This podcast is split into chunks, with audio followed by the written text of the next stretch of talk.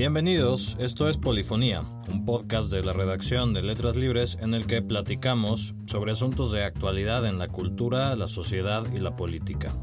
Yo soy Emilio Ribau. Y yo soy Pablo Duarte.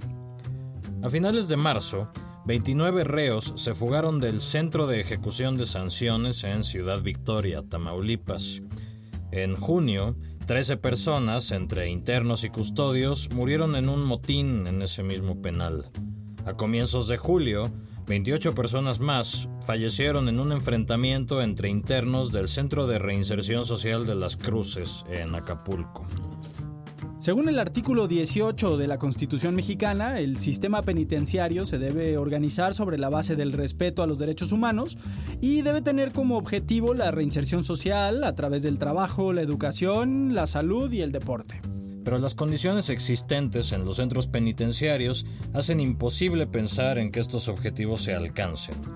La convivencia entre internos procesados y sentenciados, la sobrepoblación y el hacinamiento, la venta y el consumo de drogas y el deficiente ejercicio de la autoridad por parte de los servidores públicos encargados de las prisiones son, de acuerdo con el Diagnóstico Nacional de Supervisión Penitenciaria 2016, elaborado por la Comisión Nacional de Derechos Humanos, algunos problemas comunes en las 298 prisiones estatales y en las 19 prisiones federales.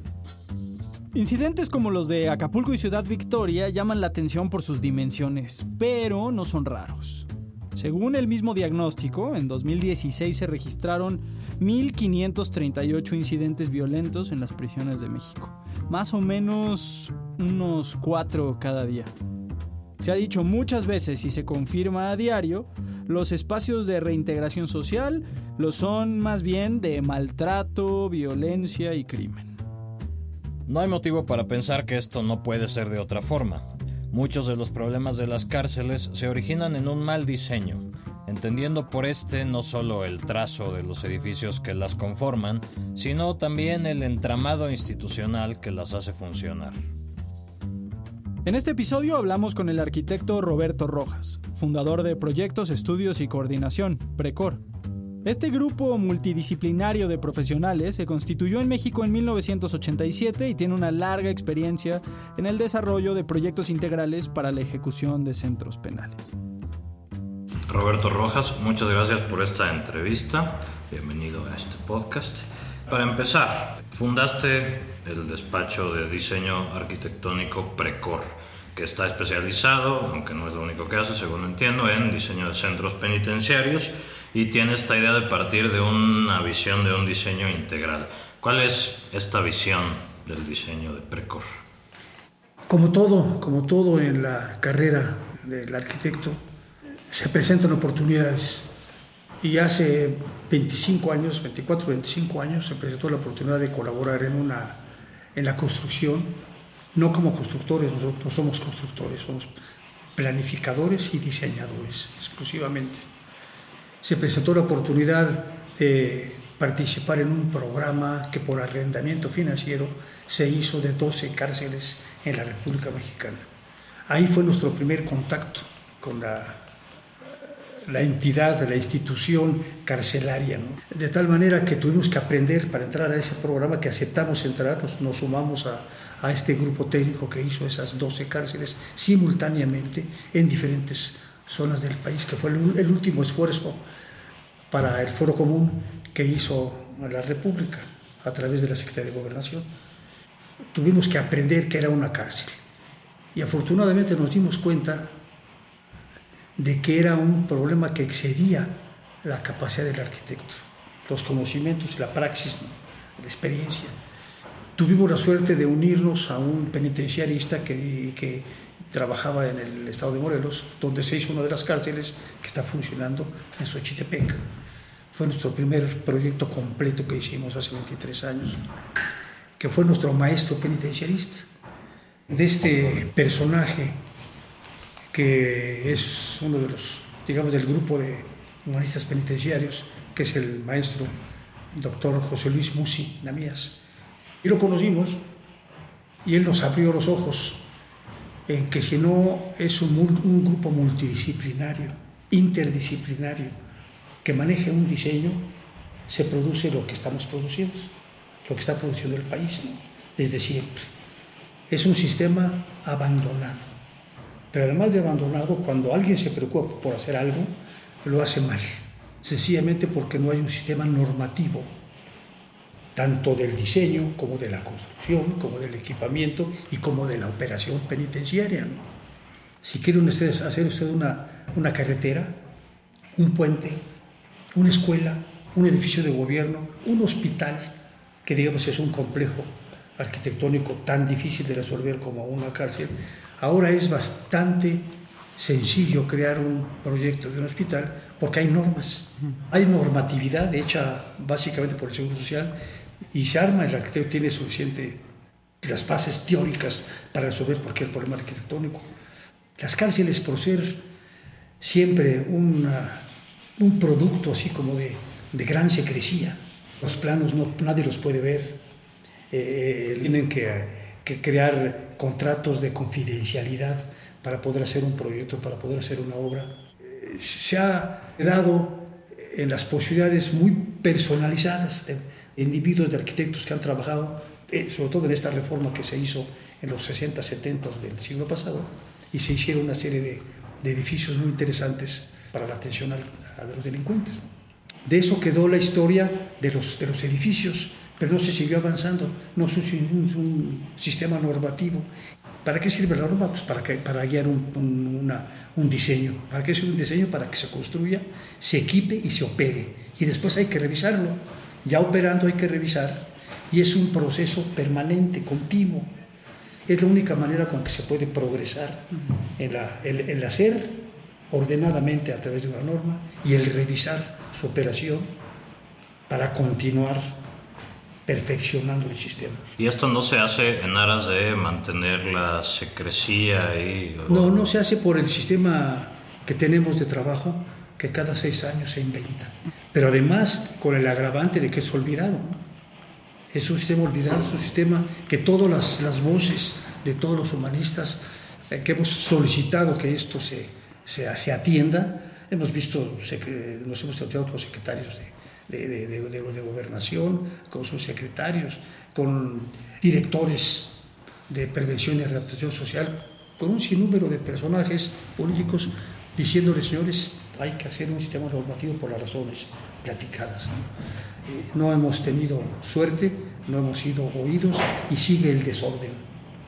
Hoy se hizo un intento, al cual nosotros también participamos, para las cárceles federales.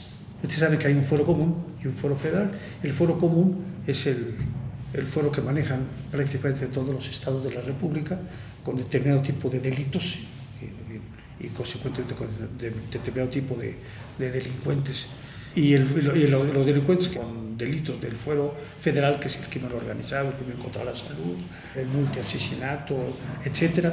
Eh, eso los maneja el fuero, el fuero federal y tienen cárceles federales. Se hizo un esfuerzo para hacer cárceles federales, un esfuerzo que fue fallido porque no acabaron con el sistema. Es decir, hay privados de la libertad del foro federal en todos los estados, además de las cárceles exclusivas para ellos. Como no fueron suficientes, como este programa, su primer pecado fue no hacerlo extensivo y acabar con él y dejarlo planteado para su ampliación o su reducción.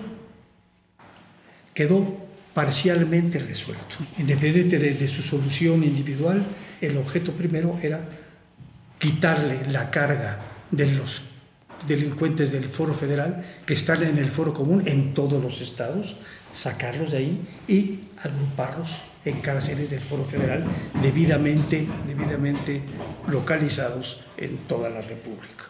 Es el primer pecado que tienen los problemas, los que existen actualmente en las 233 cárceles estatales. Perdón, pero si, si, hay otro espacio al que nos podamos mover, creo que va a ser mejor porque Aquí esto está, va a sí, estar está. todo el rato. Y... Además, nos quita la concentración. Sí, sí, sí, sí, sí. Pues vámonos. En el tema de las, los problemas de, que tienen las cárceles actualmente, uh -huh. que no tienen planeación, que no tienen un diseño normativo y que no contemplan la separación jurídica del foro federal y del foro común, de que tampoco hay una clasificación científica criminológica que determine la calidad del delito, del delincuente, para separarlo por peligrosidad y que no separa a los primos delincuentes. Sí separa que la mayoría de hombres y mujeres, sí, pero todavía hay cárceles con hombres y con mujeres y desde luego creo que ninguna haya adolescentes. Pero además de eso, eh, el problema es que las causas por que hay cárceles es que tenemos que tener en seguridad, asegurados, a los presuntos delincuentes y a los sentenciados y ejecutoriados, que es la división jurídica. Ese aseguramiento es uno de los objetivos de la cárcel. El segundo es crear de ellos ciudadanos que no vuelvan a delinquir. O sea, la famosa readaptación social.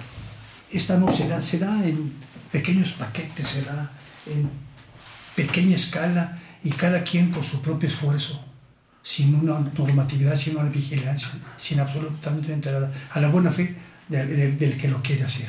Si no hay un programa, no hay una política, pues no puede haber estrategias y, no puede haber acciones porque tampoco hay edificios, hay espacios para que se produzca la, la, la, la redactación social. Hay, hay, cárceles que tienen escuelas. Por ejemplo, una de las partes de la, de la redactación social es la, lo que se llama área formativa, la escuela. No hay un lugar adecuado, no hay un respeto en muchas de las cárceles para que se ejerza la vinculación social, que es la relación que han perdido. Porque para empezar, el proyecto de las cárceles es un proyecto antinatural. Es el único espacio que se hace contra la naturaleza del hombre y le estamos quitando a ellos, le estamos quitando la libertad. Quitarle la libertad sería el suficiente castigo con eso.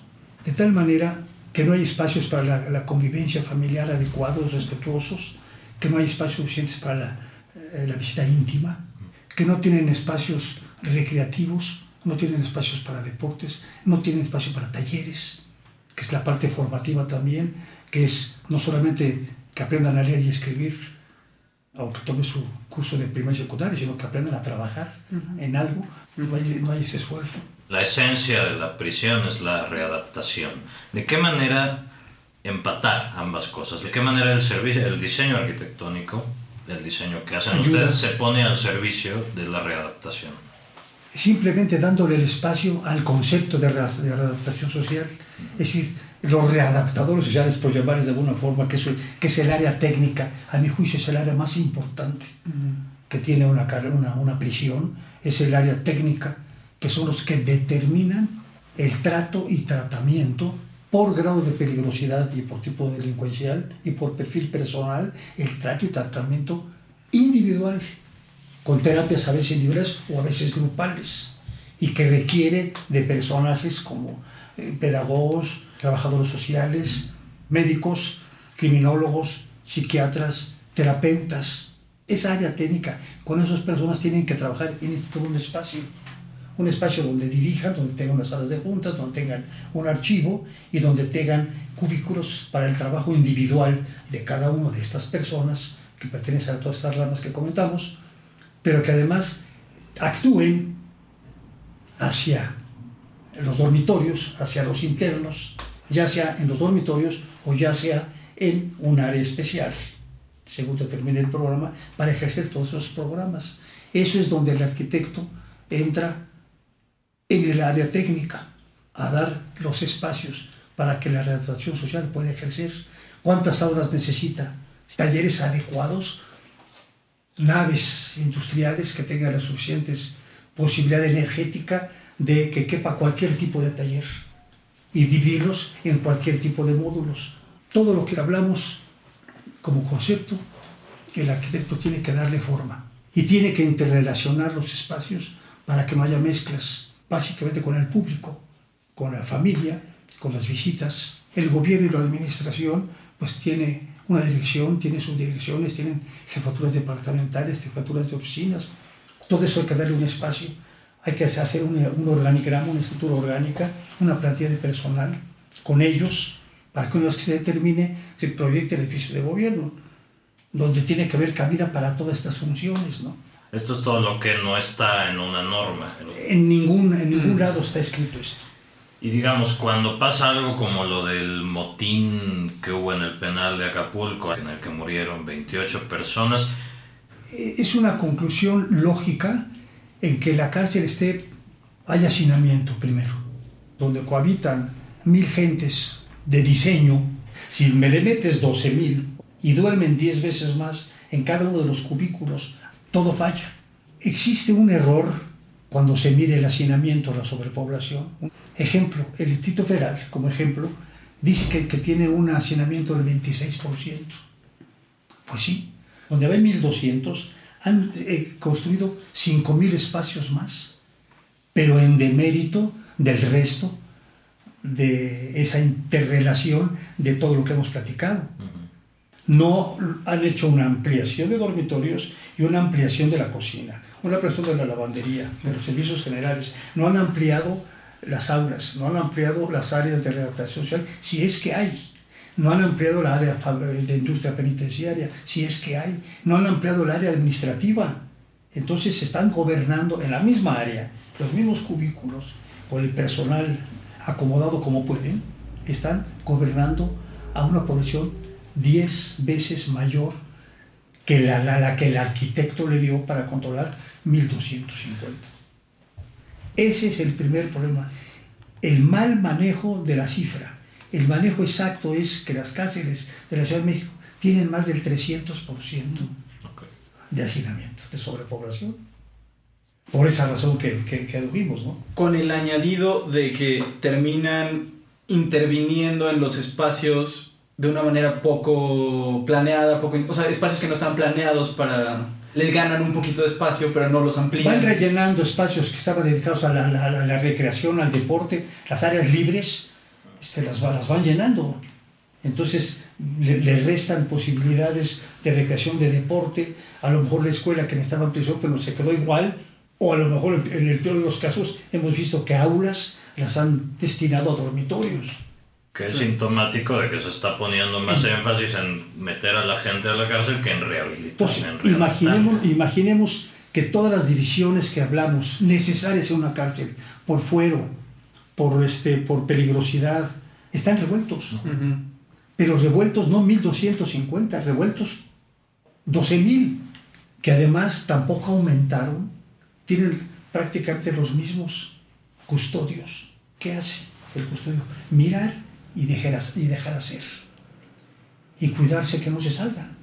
Que no haya una, una este, eh, botín masivo de que salgan por las puertas, porque no van a poderlos contener nunca. les ganan por cantidad, nada más. Nada más por cantidad, sí. No, y también, también están armados. Sí. Por todo eso provoca la creación de bandas, ahí está el origen de lo, de lo que tú haces referencia.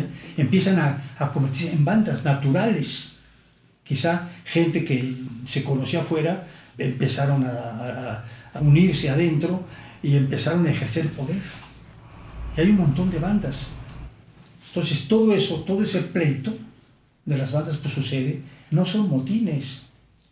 Un motín es la respuesta a un maltrato para exigirle al poder, exigirle al que regula, al que dirige, que componga la situación y que me dé mejor comida, por ejemplo. Entonces me amotino. Esta es una guerra interna. Es una guerra interna para, por el poder, por repartir la marihuana o por, repartir este, eh, los chochos o, por controlar los espacios para las, este, visitas íntimas. Mm. Hay un control absoluto. Una de las ideas que planteabas al principio, que es la división entre los presuntos eh, delincuentes y los delincuentes ya sentenciados si quitáramos de, las de la sobrepoblación de cárceles a los presuntos y dejáramos nada más a los sentenciados, supongo que tendríamos cifras más manejables de los sentenciados.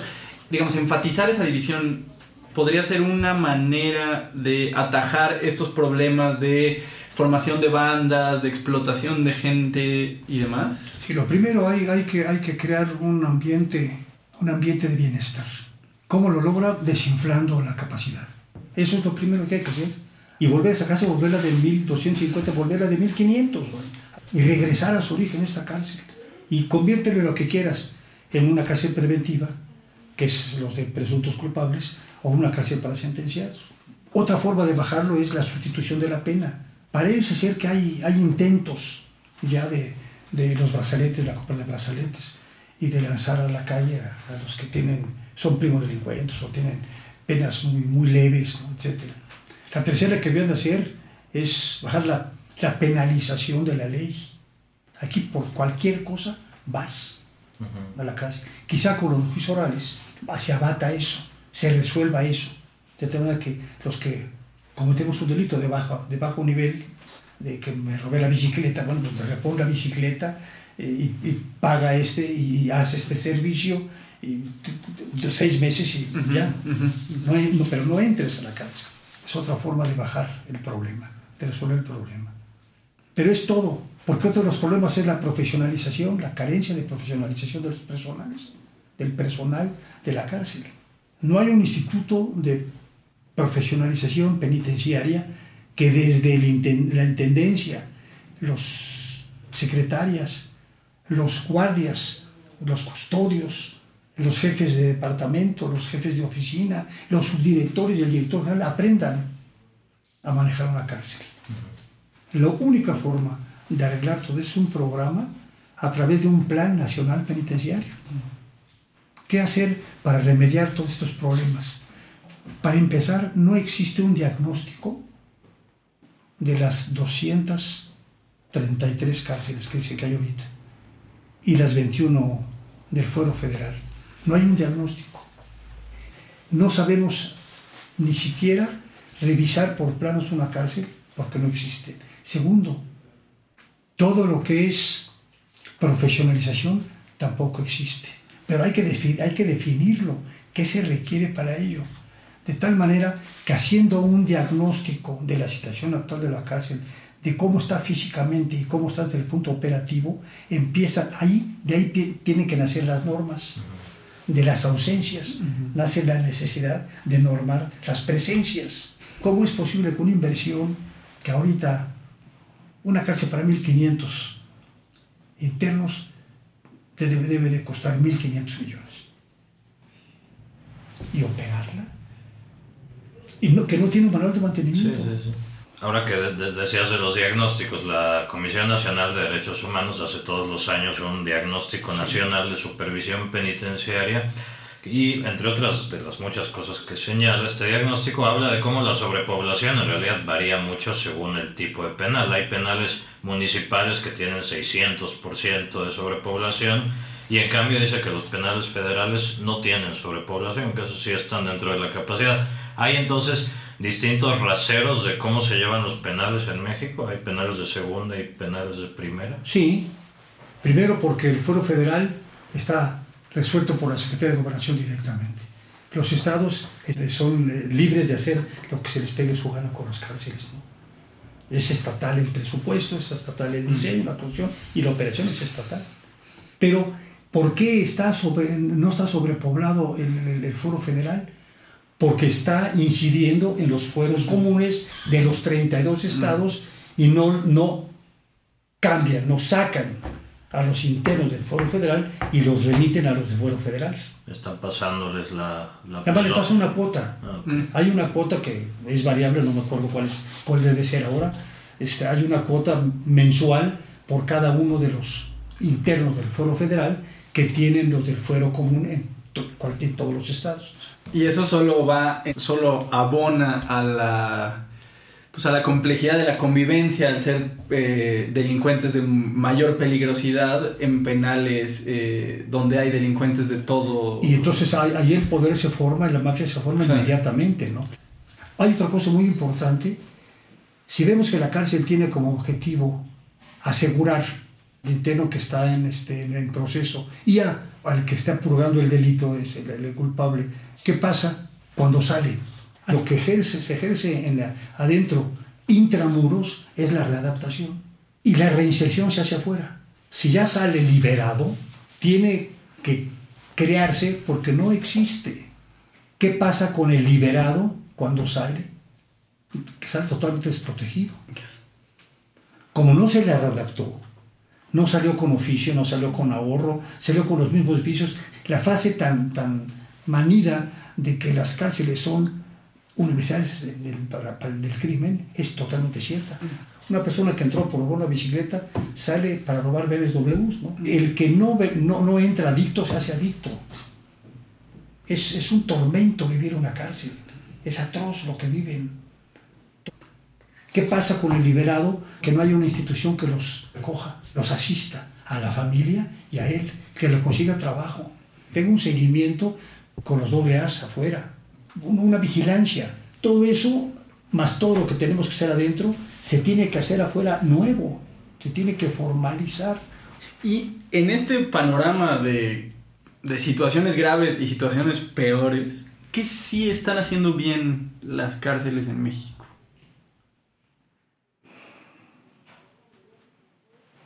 ¿Qué están haciendo bien? Me costaría este trabajo.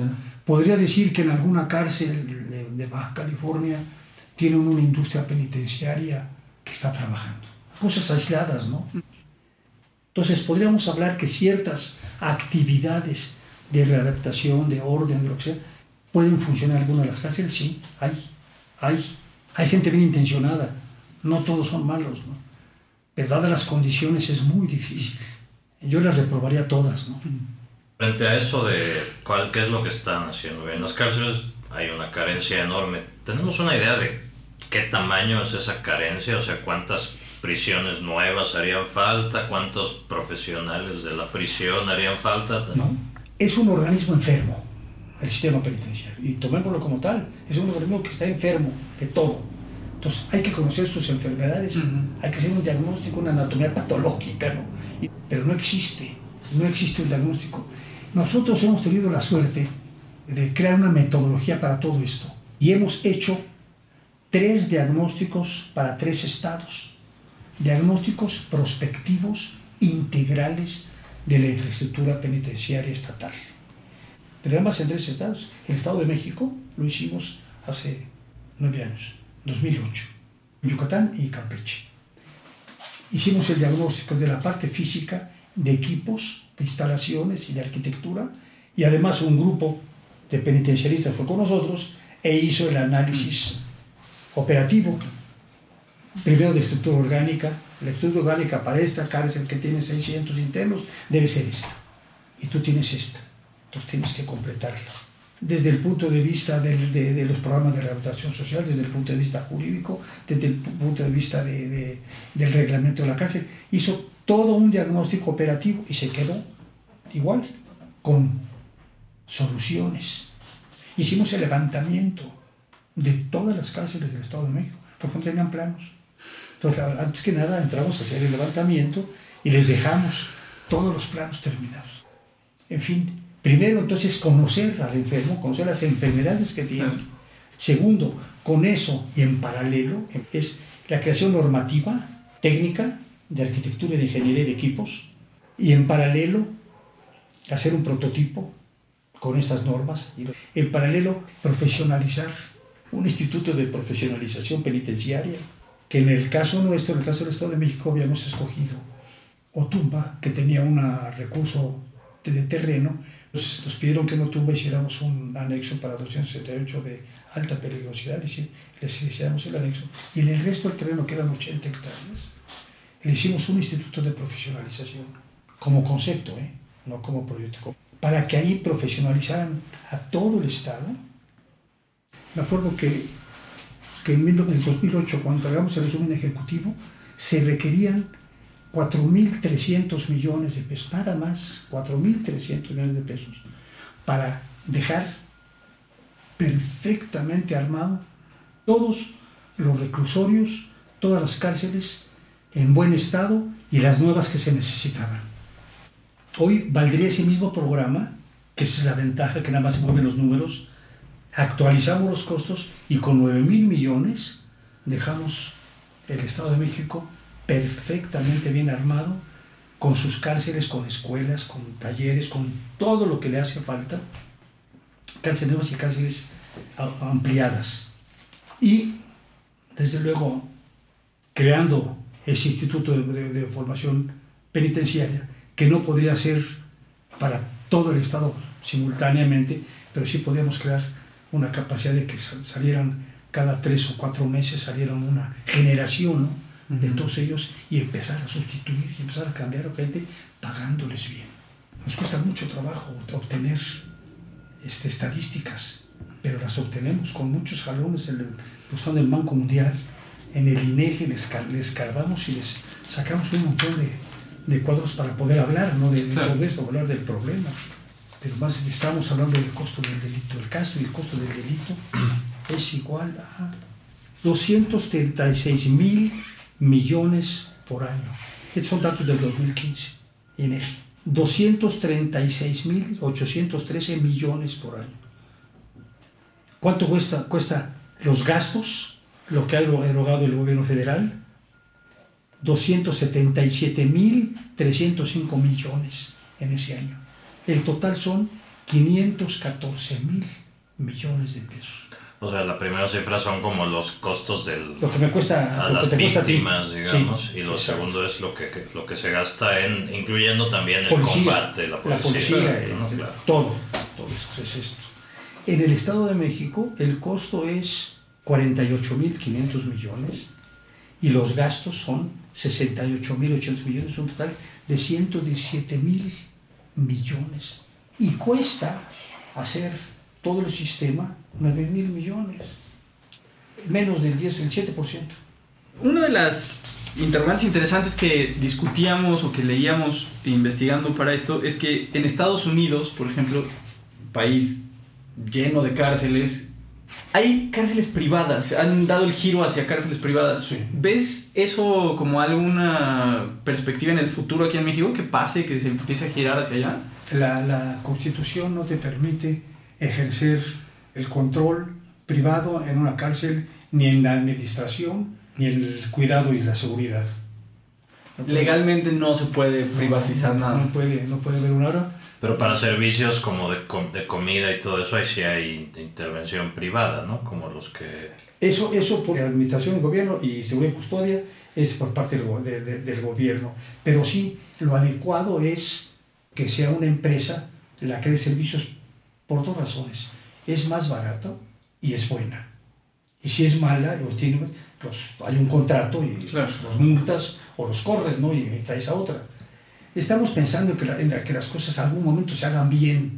Hoy, aún esos tipos de servicios que hay, pues, se dan a empresas que dan la mitad del servicio y la otra mitad se la roban, mitad y mitad, ¿no?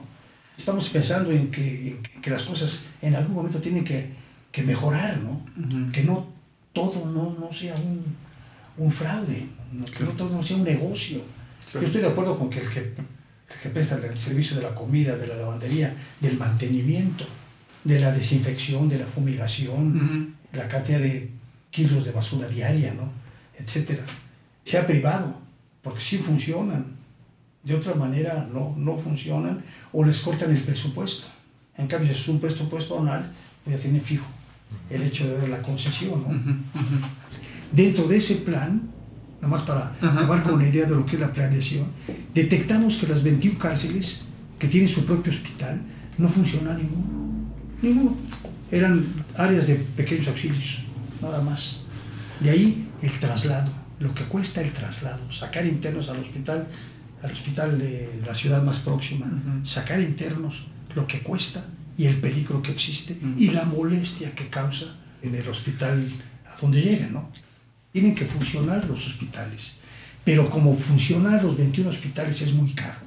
¿Qué hicimos? Que en ese mismo terreno conceptualizamos un hospital y dejamos estos como agencias preventivas, vigilancia preventiva, de que el agua esté adecuadamente purificada, de que los alimentos estén más o menos bien, etcétera, regida por este por este hospital, manejado por este hospital, todas las funciones preventivas para la salud y trasladar en, helicóptero.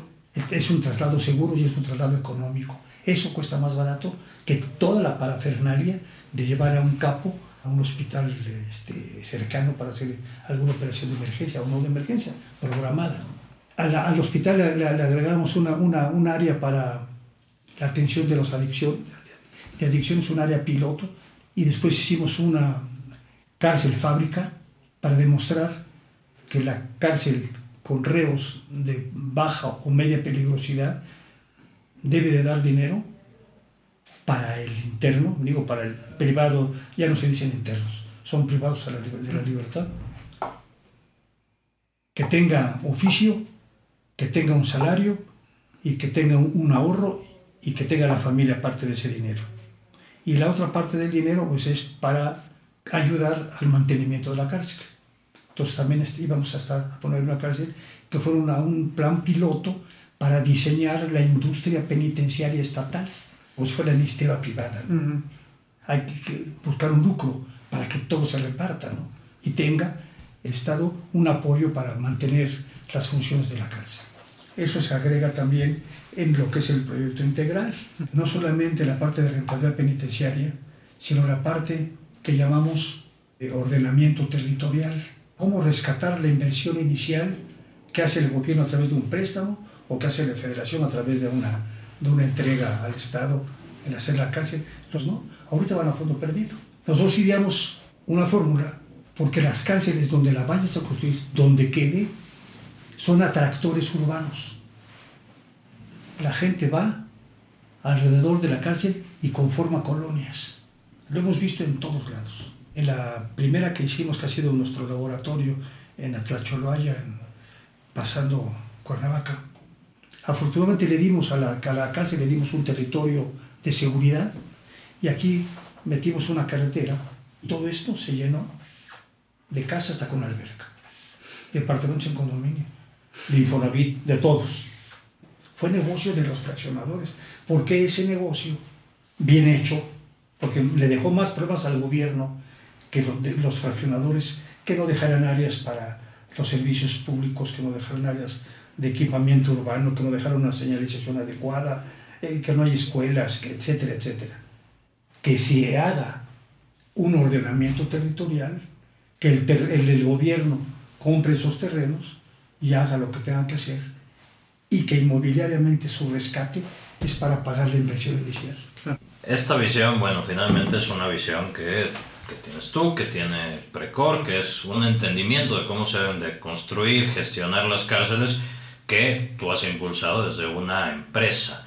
Me pregunto, más allá de que, bueno, el gobierno es más o menos sordo o, o poco receptivo o no del todo eficaz en implementar estas soluciones, ¿Cuál es el panorama dentro de la del campo de la industria de diseño de cárceles? Esto, esta visión es la visión compartida, pensando en que tal vez, o sea, si el gobierno no lo hace por la buena, lo hace porque, porque este es el consenso de quienes diseñan las cárceles. Ah, ¿Es el consenso o es una visión más bien minoritaria? No sabemos de otro grupo que haga los esfuerzos que nosotros hacemos. No lo sabemos. Nosotros nos hemos atrevido y hemos hecho siete libros. Todo lo que hemos aprendido lo hemos hecho y lo regalamos. Todas las experiencias que hemos tenido, todo lo que hemos aprendido está en los siete libros. El último, que es este de la que nos encargó la Comisión Nacional de Derechos Humanos, eh, le hicimos con ellos, es un libro didáctico que lo va a regalar la Comisión, lo regaló a todos los estados. Leyendo ese libro se van a enterar de qué clase de cárcel tienen y van a poder pedir recursos si hacen una autoevaluación. Esa es la idea. Pero que haya interés, yo no le veo interés a nadie. El abandono puede ser rescatable, pero hay que, que ahí está el sentido de que, de que la gente no, no, no sabe. Estas gentes que les dimos aquí su lugar como, como humanistas penitenciarios, que tienen toda una teoría y una praxis enorme, todos han trabajado en cárceles han sido sustituidas en todos los estados por gentes que sin, sin experiencia en, este, en, el penitenciarismo, tal y como nosotros lo entendemos. ¿eh? Pues esperemos que este tipo de pláticas sirvan por lo menos para difundir un poco estas ideas que pues, creo que son muy necesarias en este panorama. Roberto, muchas gracias por esta plática. No, al contrario, gracias a ustedes y estoy a sus órdenes para la aclaración de cualquier cosa o la ampliación, porque esto tiene, tiene mucha tela que cortar. sin duda, sin duda. Esto fue Polifonía, un podcast de la redacción de Letras Libres. Pueden suscribirse a este y a otros podcasts de Letras Libres a través de iTunes, de Stitcher, de SoundCloud y de cualquier otra plataforma de distribución de podcast. No dejen de compartirnos sus comentarios y sus valoraciones. Gracias por escucharnos.